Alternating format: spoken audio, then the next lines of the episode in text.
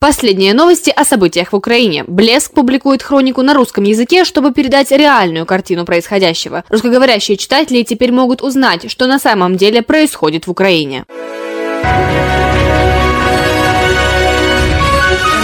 Последние новости на 27 марта. В Чернобыльской зоне горят более 10 тысяч гектаров леса. Это может угрожать радиации Украине, Беларуси, странам Европы. Из-за постоянных боевых действий в зоне отчуждения начались пожары. В результате горения в атмосферу высвобождаются радионуклиды, переносимые ветром на значительное расстояние, и это угрожает радиацией. Потушить пожар из-за оккупантов пока невозможно. Всего около Чернобыльской атомной электростанции пылает 31 пожар. Украина требует от Совбеза ООН немедленно принять меры для демилитаризации зоны отчуждения Чернобыльской АЭС и ввести туда специальную миссию ООН.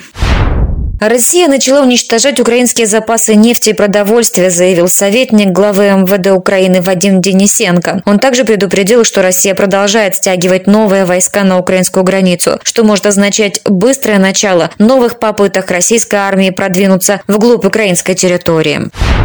Российские военные обстреляли машину пенсионеров. Супруги пытались выехать из Марьинки, это Донецкая область. В результате обстрела мужчина ранен в голову, женщина погибла на месте. Девять разных государств открыли собственное расследование по военным преступлениям российских военных в Украине. Это Литва, Польша, Словакия, Эстония, Германия, Швеция, Латвия, Норвегия и Франция, сообщает генпрокурор Украины Ирина Венедиктова.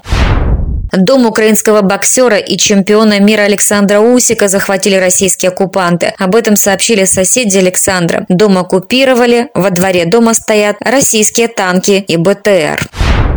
Снова тотальные ракетные удары по Украине. Луцк, Харьков, Житомир, Ровно. Каждый день все больше ракет. Мариуполь под ковровыми бомбардировками, заявил советник главы Офиса президента Михаил Подоляк. Россия выпустила рекордное одномоментное количество ракет по Украине. 52 ракеты выпущены из акватории Черного моря и 18 с территории Беларуси. Украинская ПВО также поставила рекорд, приземлив большинство из них.